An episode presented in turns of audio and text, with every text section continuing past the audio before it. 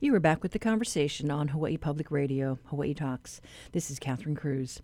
You know, this morning we talked to Governor David Ige about the decision to tighten up the pre-test uh, safe travels program following calls by some mayors to do more since so many COVID hotspots are spreading across the country. The tweak involves making sure travelers have their negative results in hand, otherwise they risk being put in quarantine.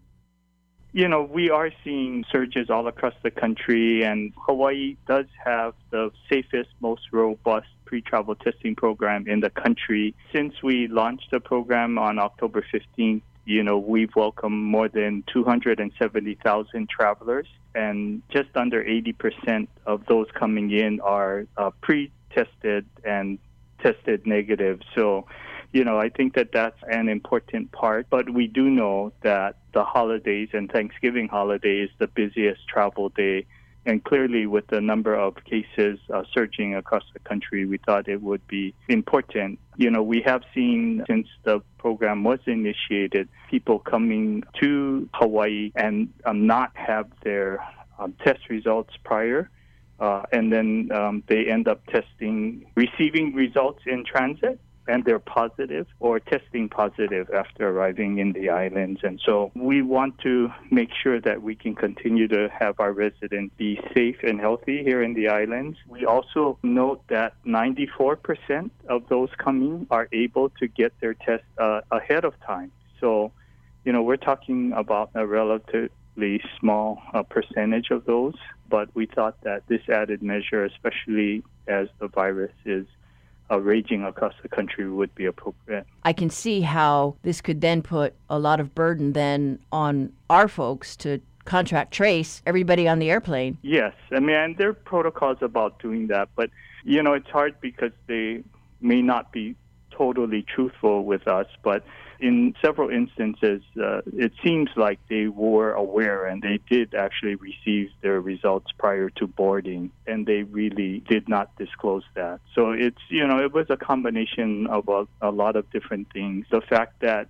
when you think about it, there would be motivation for some to hide the fact that they're positive uh, and get on an airplane. So, you know, this change in policy, like I said, for the most part, 94% of those traveling are able to get their test results prior to departure. We're talking about uh, impacting just a small percentage of people. And within that small percentage, we have had instances where we believe that they knew that they were positive, but they boarded the air, airplane anyway. And so this is for residents and non residents? Yes it would apply to everyone traveling and participating in the pre travel testing program.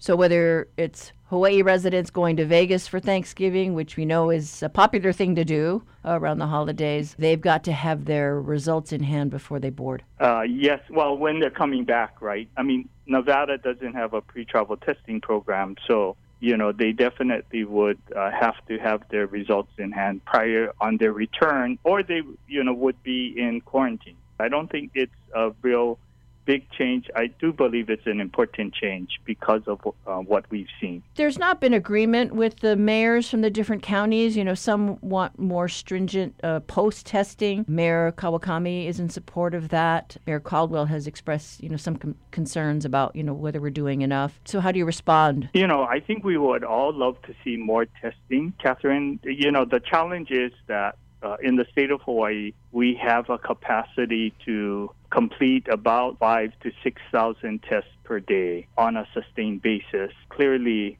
if we had a, a post travel, post arrival testing program, we would exceed the tests that are available.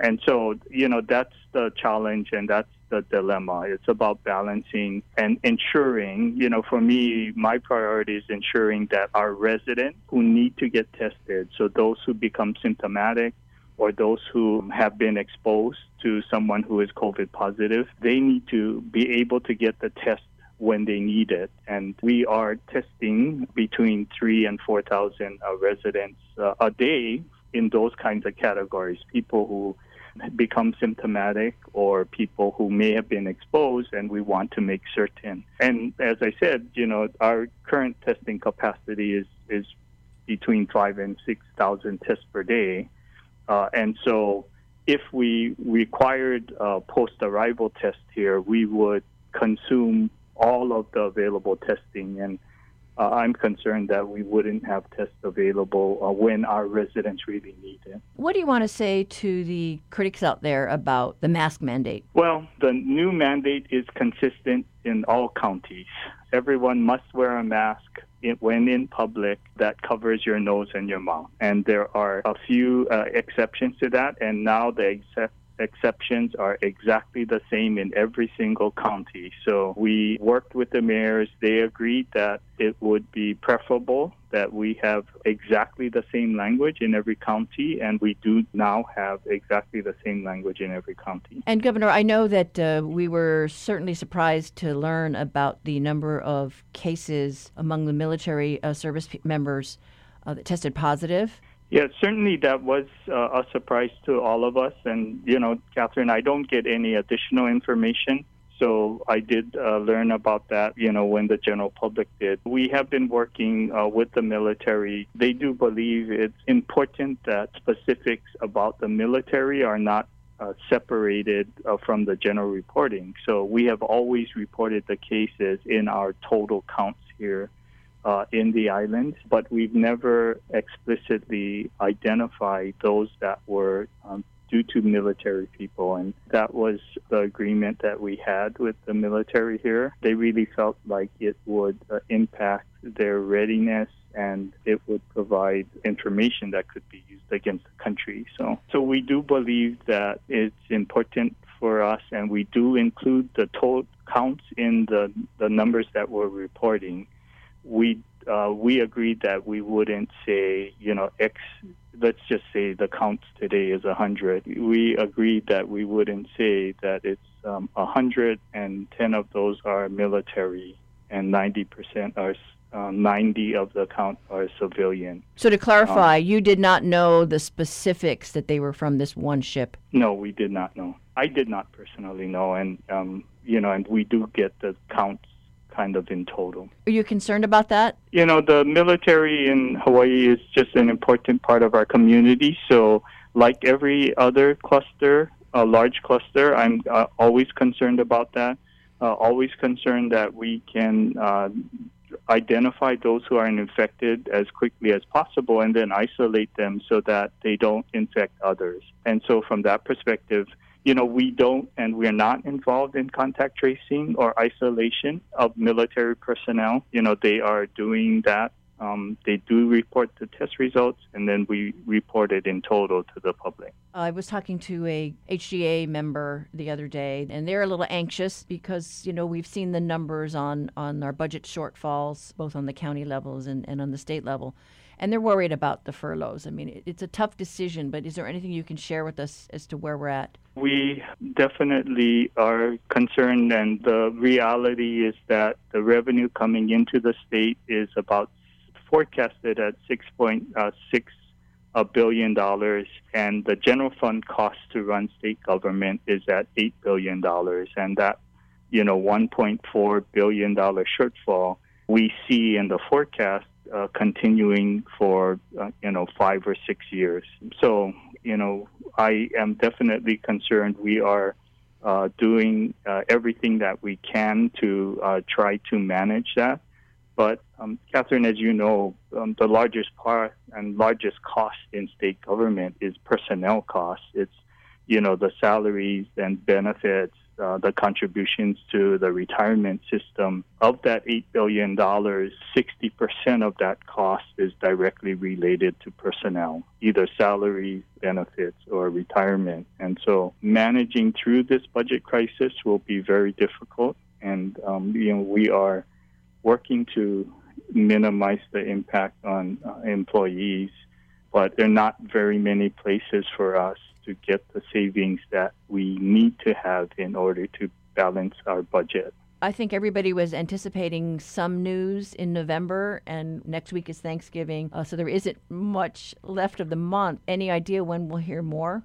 Are you going to maybe make some announcement? What in December then? Certainly, we're we're kind of working through the financial plan. We are negotiating with representatives of the uh, collective bargaining uh, units you know, Catherine, I uh, did authorize, and we were uh, in the market to borrow to to make a working capital loan to help us through this budget crisis, and we just closed on that uh, a week or so ago. So that provides us a, a little bit of flexibility, but certainly it's not sufficient to really get t- completely out of this budget crisis. Will you know more next week, or will you make some kind of announcement that first week of December? We're kind of working uh, through that. Uh, you, we are uh, negotiating with the union. I think as we can make progress, we, we will, and we'll make an appropriate announcement. And as we're going into the Thanksgiving holiday, I guess, Governor, what are you most thankful for? I am really most thankful for the sacrifices that um, we have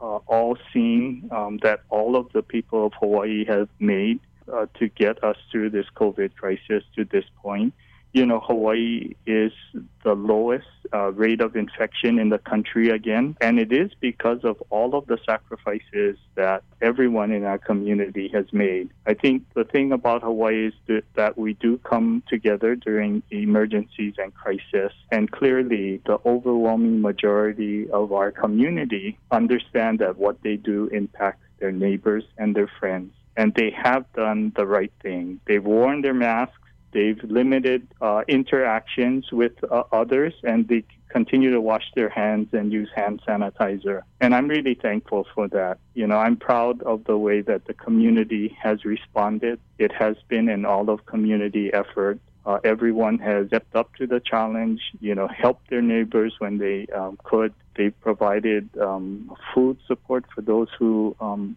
are unable and have been very supportive of all of our efforts to really support others in our community in need. So I'm really thankful for the way that all of Hawaii has responded to this COVID 19 crisis. That was Governor David Ige talking with us this morning about the tweaks to the Safe Travel Program and the anticipated furloughs of government employees. And now it's time to turn to the BBC to give us views from abroad on the ongoing controversy surrounding the results of the U.S. presidential election.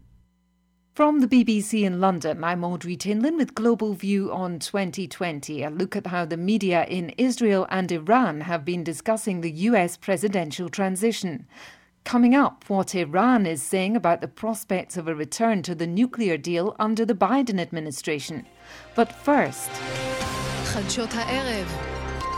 Israeli media covered this week's visit from Secretary of State Mike Pompeo becoming the first American in that position to visit an Israeli settlement in occupied Palestinian territory. This reporter for Israel's public broadcaster ended her piece by saying, We may meet him again in another four years, this time as a presidential candidate.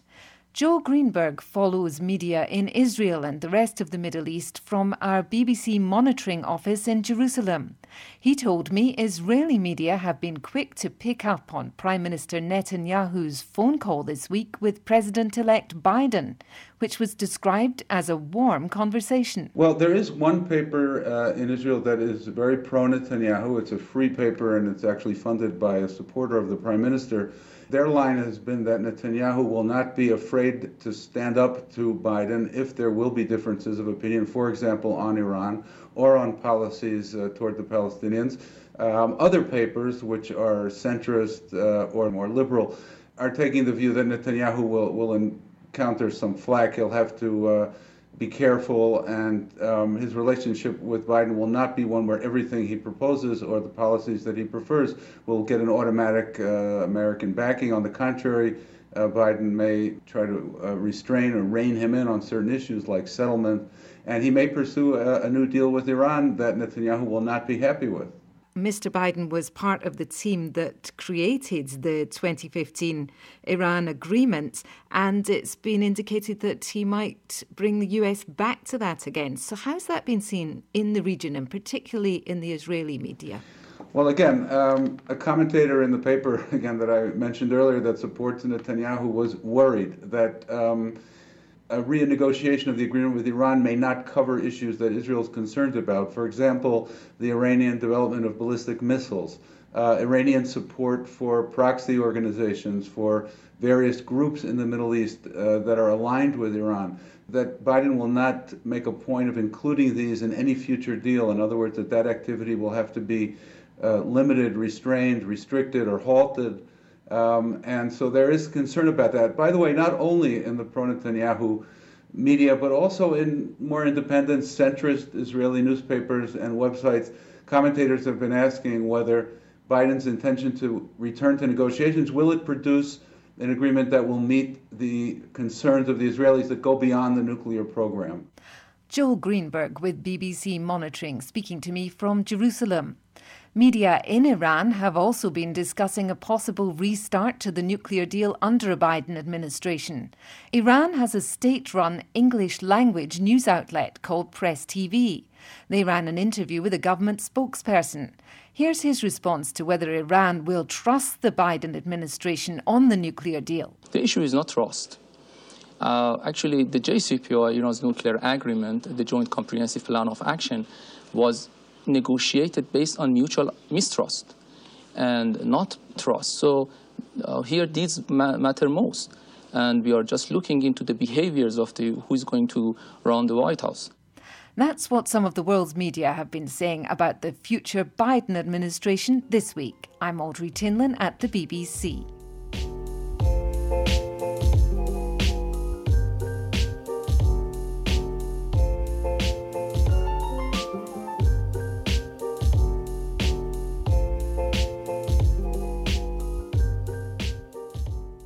Support for the conversation comes from the HPR Local Talk Show Fund, which helps Hawaii Public Radio sustain and grow its locally produced talk shows. Mahalo to contributors, locations, and Honolulu Waldorf School. The news and music you hear on HPR are helped made possible by nearly 200 local organizations, reaching you with their message and making a difference every day. Mahalo to the Aloha International Piano Festival Gourmet Events Hawaii, and Mid Pacific Institute. They believe, just as you do, in the power of public radio. See a full list of our underwriters at hawaiipublicradio.org. Support for Hawaii Public Radio comes from Honolulu Habitat for Humanity, dedicated to the idea that everyone should have a decent place to live and committed to bringing people together to build homes. HonoluluHabitat.org. This is The Conversation on statewide member supported Hawaii Public Radio. Up next, your backyard quiz.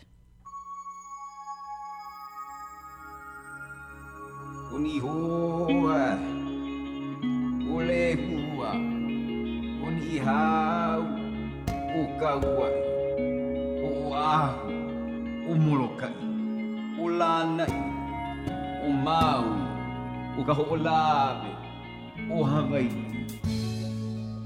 Today, we look back at Hawaii's aviation history. On August 16, 1927, eight fixed wing planes left Oakland, California, destined for the Hawaiian Islands. They were competing in the Dole Air Derby for $25,000 and $10,000 cash prizes. A total of 18 planes entered the race, but only 11 passed safety inspections and were cleared to fly. Three of those planes crashed before the race, three people died. That left eight planes in the race, but two of them crashed during takeoff. Two others disappeared over the Pacific Ocean during their flight. Mechanical problems forced two other planes to return to the Oakland airport shortly after takeoff. In total, before, during, and after the Dole Air Race, 10 lives and six planes were lost. For today's backyard quiz, can you tell us the names of the two teams of pilots and their planes that did complete the race? Call 941 3689 or 877 941 3689 if you know the answer. The first one to get it right gets a reusable tote bag that tells people you got it right.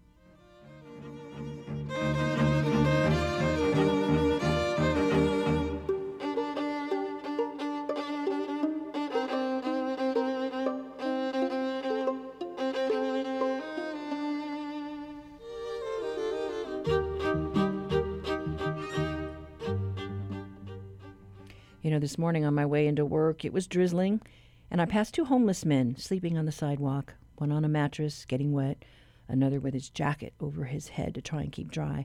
Such is the life on the streets. And this morning, HPR's Noe Tanigawa joins us to talk about the plight of the homeless. Good morning, Noe. Good morning, Catherine. Precisely. An umbrella is a key, key tool on the street. I know that.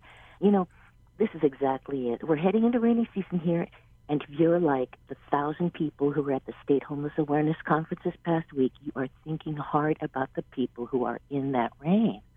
You know, um, this is Homeless Awareness Month. Um, you may have noticed a lot of towers purple in tribute to that. So let's just jump right in here to the conference. Okay, Catherine. Um, State Homeless Coordinator Scott Morishige is looking at the 2008 9 recession for indications of how this economic crisis might play out.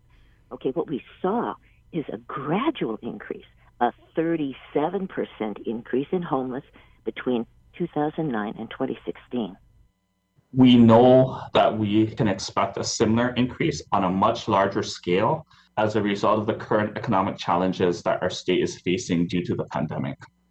And similar to the last increase in homelessness that we saw following the 2009 recession, the increase in homelessness is likely to occur over a gradual period of time. I know that this outlook sounds pretty grim, but we also know that homelessness has been decreasing overall by 18% over the past four years, between 2016 and January 2020. That downward trend occurred primarily because we had increases in housing focused programs like Housing First and Rapid Rehousing as well as really increased coordination among all partners, both in government, the nonprofit sector, as well as community volunteers. So if we can figure out how to maintain and increase coordination, as well as bring some of our housing programs scale, I think the bright spot is that it really is possible for us to mitigate the rates of increase in homelessness moving forward and to bring those numbers down again. That's the plan. Mm. increase coordination between partners and you know bring housing programs to scale. So let's look at the partners providing services into that first last month a deeper dive into oahu's point in time homeless count numbers was released and the study's called unsheltered in honolulu. The authors were anna pruitt and jack um, uh, Barile. It's available on the city website by the way. The study appears to show that service providers are quite effective. I talked to service providers. They found permanent housing for hundreds of people even during the pandemic. Listen to this closely because Pruitt and Barile are sharing something that's a little hard to believe. Of the folks who have been connected to services that have been in the system, most of them were not repeaters, meaning they were only counted in one point in time count. Now, that doesn't mean that they didn't cycle in and out of homelessness. But I think it does suggest that people who are connected to services are getting housed and they are, are getting the help that they need. So just always more people falling into the system. So until they stop the faucet from leaking, it's just new people that are falling into homelessness at a constant rate. Hmm, interesting. These researchers document a continual wash of people onto and off the street, Catherine. You know, wh- why are people becoming homeless? They asked. The primary reason people became homeless was not like one devastating medical bill. It was they couldn't pay the rent. They mm. just couldn't find a place they could afford. Affordable housing. Okay, now we're on to that. They did take this up at the homeless conference. So Sandra Pfund City Director of Land Management here laid out Honolulu's strategy, our strategy to increase affordable housing inventory and efficiently use city land. What we did was we focused on acquiring vacant buildings that could be turnkey, we would be able to rent immediately, or they were properties that we could renovate for quick inventory and then rent out. So we were not looking for huge development projects of the city. We felt large developments should be with the private sector partnerships. But we also looked at smaller projects in the community. We wanted to integrate our affordable housing and low income housing into communities for well balanced improvements to the community. We had preferences for projects near the rail stations as rail matures, we see that in other cities, land values around the rail stations increase tremendously. And so, in order to be sure that we can preserve a well balanced community, we wanted to acquire key pieces of property that are near the rail stations and preserve them for affordable rentals. I mean, well, that's what you want to know, right? Has the city been thinking about all the options and how to preserve any gains into the future? Pfund gave examples of their efforts. Okay, modular housing, kauhale, or separate units with shared facilities like Hale Mauliola, all the way to like Varona Village in Ewa, where former Oahu sugar mill workers are going to be accommodated. Uh, solutions range from like 10 families in McCully uh, to Westlock Family Housing. It's going to be 123 units on 3.7 acres there, right at Renton and Fort Weaver Roads. I mean, Pfund outlined 11 city projects over the last five years. We had an existing inventory of 1,180 affordable units.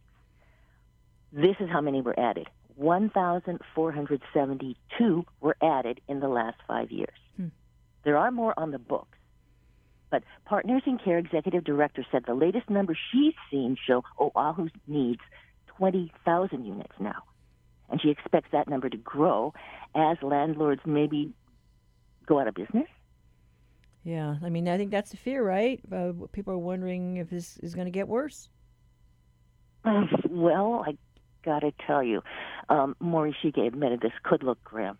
So, to close the conference, they invited a writer, thinker, homeless services worker from Canada who's apparently really familiar with Hawaii's situation. Iain De Jong is the president and CEO of Org Code Consulting if you could start all over again in the design of the homelessness response system, what would you do differently? I know what I would do differently. I would predominantly do two things differently. And number one, I would reverse engineer it. So the starting point of our workflow was a person who was homeless that achieved housing, then work backwards. Number two, I would design it from the perspective of the end user, not from the perspective of the policymaker or funder or service provider. There are remarkably dedicated nonprofits and public servants and elected officials. What if we leverage the excellence of everyone in this pursuit? Now is actually a time to be thinking through not just nipping at the margins, but big moves in the space of homeless services. Because the future isn't what it used to be. Historically, we think of policy informing procedure, which informs practice, which impacts people what if we redesign to say people need to impact practice that impacts procedure, that impacts policy? Now's the time to be bold. It's time to vision from a place of strengths rather than deficits. Now is the time to focus on the simple solutions. Simple, not easy. Yeah, there's not going to be an easy solution there, is there? Oh boy there's nothing. But he says start with the simple things. Get a bandage on that foot. Find a bathroom. Get an ID. Get food stamps and disability. And that's the way relationships build up. Right. Okay. Hmm. And then got to get those homeless guys some uh, something over their heads. Get them umbrellas. Thanks so much, mm-hmm. Noe. Hey, thank you, Catherine. Happy Aloha Friday. All right, Aloha Friday. That was HPR's Noe Tanigawa talking about the efforts to help the homeless as we try and ride out this pandemic.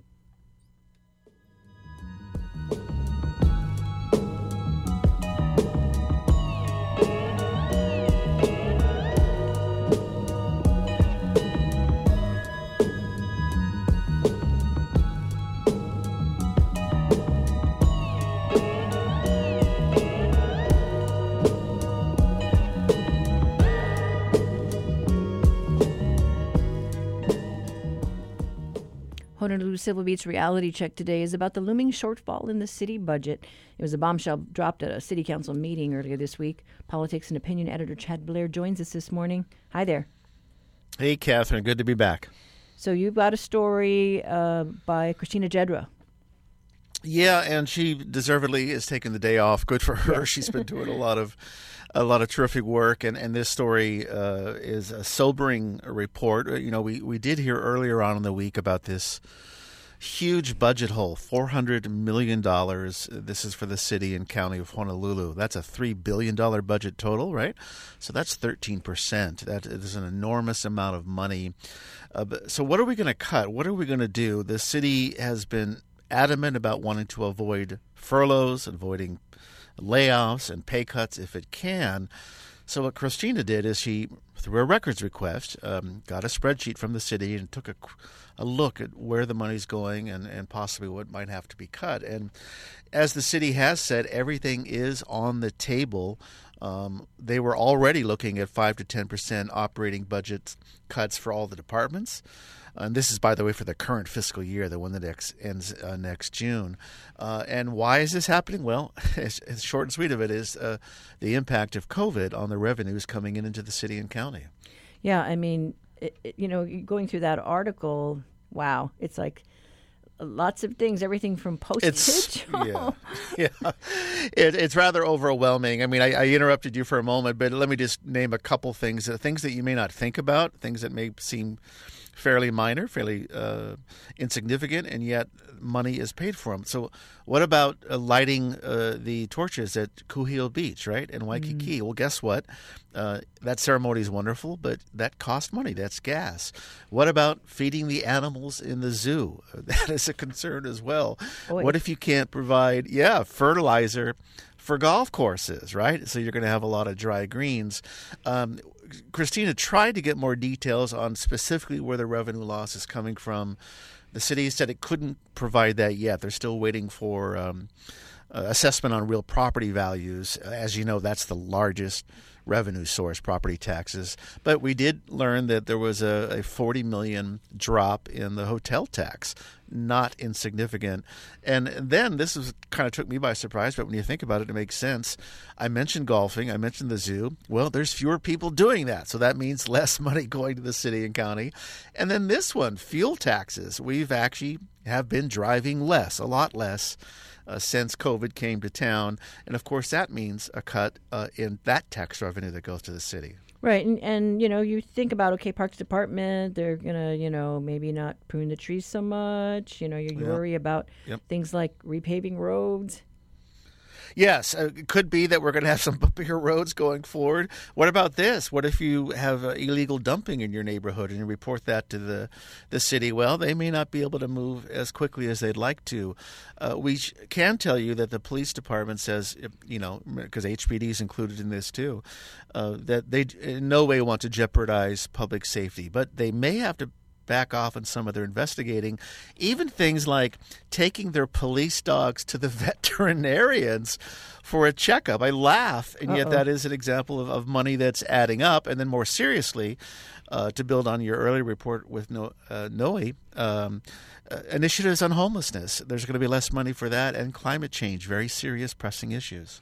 Yeah, I mean the, the list goes on and on, and you worry that uh, that yeah, we're just going to have to cut back on city services. Tell you where this goes next is, you know, Caldwell, Mayor Caldwell is out of office January 2nd. He will be making some decisions before then. This does not require the city council approval because this is the existing city budget. But, you know, it's Rick Blangiardi in his budget starting in March where he's really probably going to have to make some very tough calls going forward. So uh, welcome aboard, Mayor elect Rick Blangiardi. You got a, a full plate of budget cuts awaiting you. Yeah, very tough. Uh, yeah, Happy New Year. All right. Thanks so much, uh, Chad. Appreciate your uh, help on this. Thanks, Catherine. That was politics and opinion editor Chad Blair with today's reality check. To read Christina Jedra's story, visit civilbeat.org.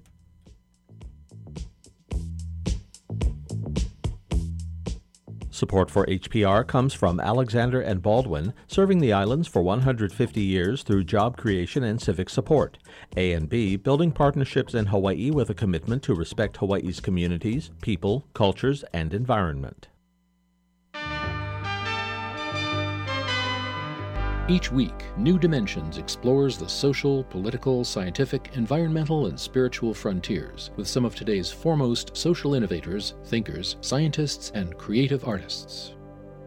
Hello, I'm Jordan Gruber, co authored with Dr. Jim Fadiman of Your Symphony of Selves. And next time on New Dimensions, we'll be talking about the reality of the many selves inside us. Beginning Sunday morning at 11. Support for the conversation comes from the HPR Local Talk Show Fund, whose contributors help Hawaii Public Radio sustain and grow its locally produced talk shows. Mahalo to the St. Andrews Schools, which includes the Priory School for Girls, the Prep for Boys, and Queen Emma Preschool. The Hawaii Farm Bureau was a bit nervous as it reopened its market at Kapiolani Community College last Saturday. Often referred to as the granddaddy of our farmers markets, it drew some 2,000 people every Saturday. But that's not what you want to see during a pandemic. Brian Miyamoto is the executive director of the Farm Bureau. He was on hand as the market reopened for the first time after an eight month shutdown. We're asking everybody to hand sanitize as you come in. We have two entrances. We've got hand sanitizers at the entrance. Masks are required at all times. Again, if you're sick, please stay home. As much as we want you to come and support our farmers and ranchers, if you are sick, you know, we're going to ask you, you know, get better and come back when you feel better. Uh, again, the masks need to be on at all times. We've got signs reminding people about all the CDC guidelines. We ask that you physical distance. It is a grab and go market, so unlike before, we're, we're not allowing consumption and drinking on site. We ask you to take it back home and enjoy it uh, and at your home. So come buy, buy your fresh produce, your fresh plants, uh, you know, your fresh value added and food produced items that use local ingredients. And, uh, you know, come in and come out. Uh, right now, again, we're, we're trying to maintain uh, the CDC guidelines and kind of keep the, the virus, you know, down so that we can we can reopen more. So, what was it like this morning uh, before you uh, opened up the gates? Real good. We had a couple of customers that came very early in the morning. They stayed in their cars. Uh, as people were lining up, uh, did an excellent job uh, maintaining the six feet uh, distance while they were waiting in line. Came in, everybody hand sanitized, and in fact, we gave everybody an individual, the, the first couple of hundred folks, an individual hand sanitizer also. Vendors have their hand sanitizers. As I walk around, you can see people social distance. We use chalk instead of tape on the ground to, to distance out that six feet as you're standing in line. We limit the amount of customers that come into any particular booth, uh, usually two at a time. Uh, so again, so that they're social distance. So you know, excitement. We got a lot of thank yous, a lot of oh, I'm glad you guys finally reopened. Staff did an amazing job. Our general manager Megan deserves all the credit. Her and her team really put a lot of effort into this. Can you uh, give us a sense of numbers, what we were operating at pre-COVID and the snapshot today? You know, pre-COVID, um, during the, I guess, the heyday of the market, which probably be 07, 08, 09, the last official survey we did, I think it was upwards about 7,000 people on a Saturday. Right now, we might, you know, when we first opened, it was in the hundreds that we had here. As people leave and those come in, and again, we were counting everybody coming in. We've got clickers in the hundreds early on. We may end up with uh, a thousand, two thousand or so. We're gonna figure, out the final numbers. See very little visitors here. It's, it's our locals, and that's kind of what we were looking at with reopening KCC, kind of uh, getting back to our roots, so to speak. And one of the vendors who is deep rooted in the KCC Saturday market is a small businessman from Kailua. He goes by Andy. His Bueno Salsa was launched at this market, and he was so happy to greet customers again. I'm just pleasantly surprised that the local people have stood up and come back to this market. I was skeptical without the tourists driving as it did before that, that we have people, but they are definitely here and and appreciative. And now, you're, you're, here, but I know, you know, I, I buy your products in the supermarket. sure. But you still come out to the farmers market? I do it. I and I do it because I don't want people to forget me. If you'll see this banner, it states that I'm an original vendor from 2003 and I built my business at this farmers market. These people, all of these retail stores came to me here and asked for me to be in their stores. So it's super important for me to keep my face in front of the public, let them know that Andy's here. He's not just a baby picture on a label in a retail store. Right, so will they find you at Safeway, Down to Earth, Tamura's, Times, Whole Foods, Foodland, Kalapawai Market in Kailua, yeah. But you're here back where your roots are, I guess. This huh? is the roots. Yeah. This is where all the managers came from all these stores to ask me to be in their store. Wow. So I built my company on on this market and other farmers markets with the Hawaii Farm Bureau Federation. Well, they they were impressed with the turnout. they didn't expect the lines, I guess, in this no. I was surprised. Yeah. Thank you to the state of Hawaii for making my salsa one of their favorites. I I am blessed and grateful with people holding on to it and insisting on having it with themselves and their families. That was Andy of Bueno Salsa welcoming residents back to the KCC market. We also caught up with two farmers market fans, Casey and Kelly, who were eager to see the farmers that they have come to know over the years. It's the best. They haven't got everybody out there yet, but next time I'm sure it will be. And people are, the most important thing is they're telling people don't eat over there, and they're reminding people step away. So it feels like everybody's got their mask on. And we got a bunch of fruits and vegetables. And flowers. And flowers, yeah. You feel like you're supporting community. Happy about that. And a hint for market goers the lines were longer and the crowds were heavier uh, early in the morning, so you may want to go later to keep your distance and stay safe.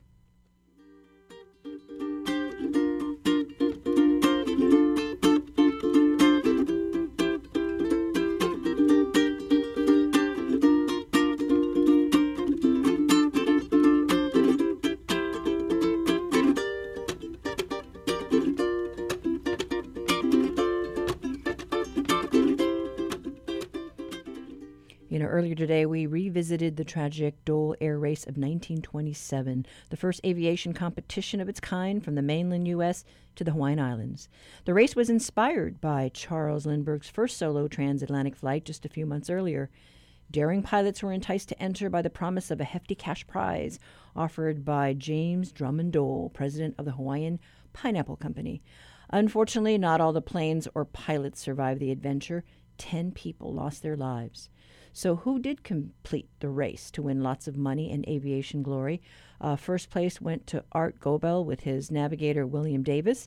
They landed their plane, the Woolaroc, in Honolulu after 26 hours and 17 minutes in flight. The only other plane to complete the trip was the Aloha, piloted by Martin Jensen and his navigator Paul uh, Schluter. Uh, they landed after a 28 hour and 16 minute flight.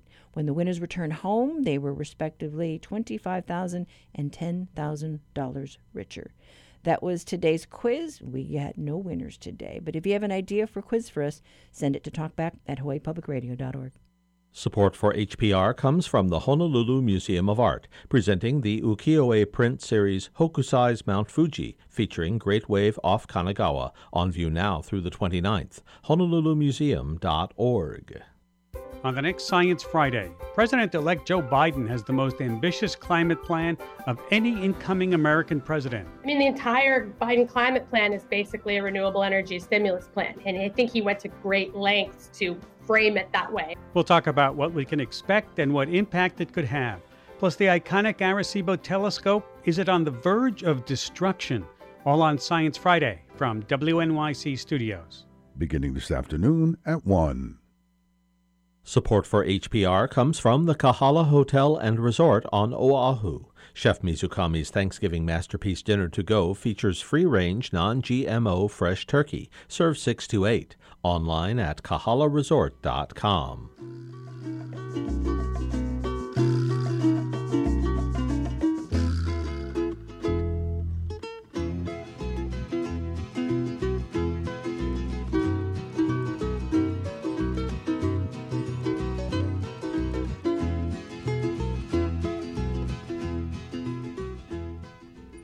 wind up our series on rice in the islands by looking at rice millers. Did you know City Mill, now known as a hardware and home improvement store, started out as a rice mill and lumber import business? At the turn of the century, Chung Kun Ai started the business with a $60,000 loan.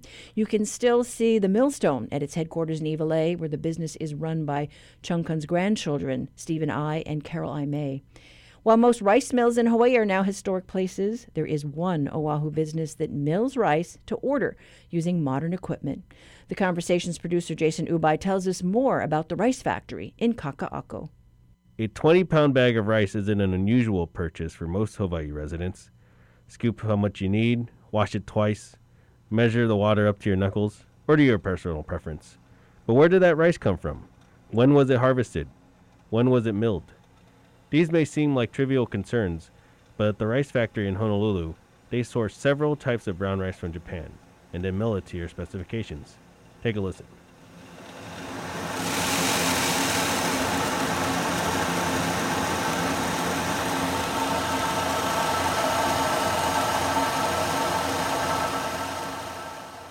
Yuki Kawamura is the general manager.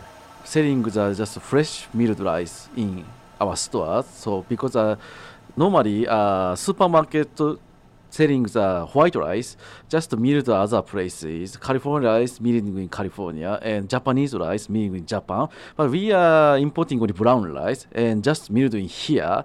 After customer order, uh, after got the customer order, we uh, milling the rice and just selling to the fresh rice to customers. Yeah, because uh, just our uh, rice is very fresh. The Rice Factory of Honolulu opened in Kaka'ako in 2016. The retail store has all sorts of kitchen and food products from Japan, but the main attraction is the rice for sale. They usually have about eight varieties. Customers choose the type of rice, then decide on how much they want milled, from unmilled brown to completely milled white rice and everywhere in between. They can order from 2 to 15 pounds. Kawamura says freshly milled rice can absorb more water, making moist steamed rice. Milled rice uh, going down the just waterproof, so very dry, taste very dry. But fresh milled rice is just moisture. Uh, you can, you can get a just moisture taste and just a good taste, no not bitter taste, just fresh and sweet taste. I think. Terry Lynch is the executive chef at Maui Brewing Company's four restaurants and uses Rice Factory in several of its dishes, including poke bowls and its loco moco. I spoke with him prior to the pandemic when the restaurant served the full menu. Well, you know, first off, one of the best things, one of the most fun things about being a chef is just sourcing ingredients and finding better and better ingredients. Because if you start with an incredible ingredient, you really don't have to do that much to it. You've already got the battle pretty much done because you've uh, bought such a great thing. And in Hawaii, we're very focused on local. We're very focused on supporting local businesses and farm to table. And we just were lucky enough to stumble across Rice Factory. And I, to be honest, I can't remember how I first heard about them. But when we tried the rice and went over, went over to meet them, it, it was truly fantastic. What they do is they bring in specific strains of rice from Japan, and they bring it in unmilled. So basically, the rice is coming in like the rice you buy at home in the grocery store. It's had time to dry, and it gets the outside of the hull becomes dried. They bring that rice in unmilled, unshaved, and they shave it for us to the order. So when we order rice, and they again they uh, carry a few different kinds of strains that are just awesome to begin with. They shave it to the order, which takes away the dried exterior and really promotes the perfumy quality of the rice. And what we get is just fantastic rice. Just the base rice is incredible. What dishes do you guys use it with? Uh, we use we have a few different rice dishes that we do. We do uh, a variety of poke. What we do incidentally, we we steam that rice, and we take it and fluff it with. Uh, we call it aloha rice when we get done with it. We fluff it with cilantro, parsley, garlic, and grapeseed oil. And the grapeseed oil, I use that just to kind of uh, lubricate it a bit. I don't want to use olive oil because olive oil is, uh, in general, is too nutty in flavor or um, too pronounced in flavor. I don't want to mask the natural flavor of the rice. So we use a grapeseed oil, very light in flavor. And then we take and use that rice. We do um, ahi poke uh, that we serve with the kimchi that we make and with quick pickles that we make, and then the rice and the poke. And every element is just stellar. We do uh, beet poke, which is roasted beets that we present in the same way with the the uh, rice factory rice and um, uh, our own kimchi, our own pickles, and we do a loco moco that was is pretty unique. But really, what really kicks it off is this rice, and the loco moco has um, a local beef that we've added onions and mushroom, sage, thyme, and and uh, tomato panko to, and then it has a local egg on it as well. So all this local stuff is on it on the uh, the plate. But again, what really kicks it off and adds more detail to the local element is having rice factory there. If someone has never had this rice before, I know it is a bit more expensive. How would you describe it? Why would it's worth purchasing for you guys? uh, at Yeah, the I think it, price point. I think it's worth purchasing for home too. And I'll just you know, uh, I'll say it uh, is an endorsement for Rice Factory and for Yuki, the guy that runs the place.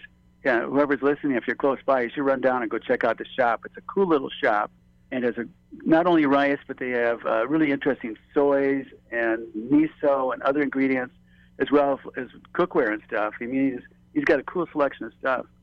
The rice itself, it's just you get more bang for your buck. I mean, it's it's flavorful on its own. All you got to do is steam it, and it's just uh, the smell and the flavor and texture is just awesome. And uh, you know, there's plenty of rice around, but um, there's a big difference to, between going to the store and buying like a sack of jasmine rice that's been there forever and you're not sure how old it is, versus something that just got shaved right before you you bought it. I mean, literally, if you go down there as a as a, a retail consumer, he's going to shave it for you when you order it right in front of you, and uh, it's it's pretty amazing process. I mean, it's truly as, as a cook, let alone a chef, it's mind blowing what the quality is. The Maui Brewing Company restaurants reopened this week with a limited menu, but Lynch says the Rice Factory rice will be used for dishes again sometime in December. You can find the Rice Factory at farmers markets around Oahu and at its retail store in Kaka'ako. It's best to order online ahead for pickup. Find links at the conversation page at hawaiipublicradio.org. And we hope you enjoyed our rice stories this week. Thanks for geeking out with us looking at the reign and revival of rice. We leave you with this throwback to a song about what else? Rice.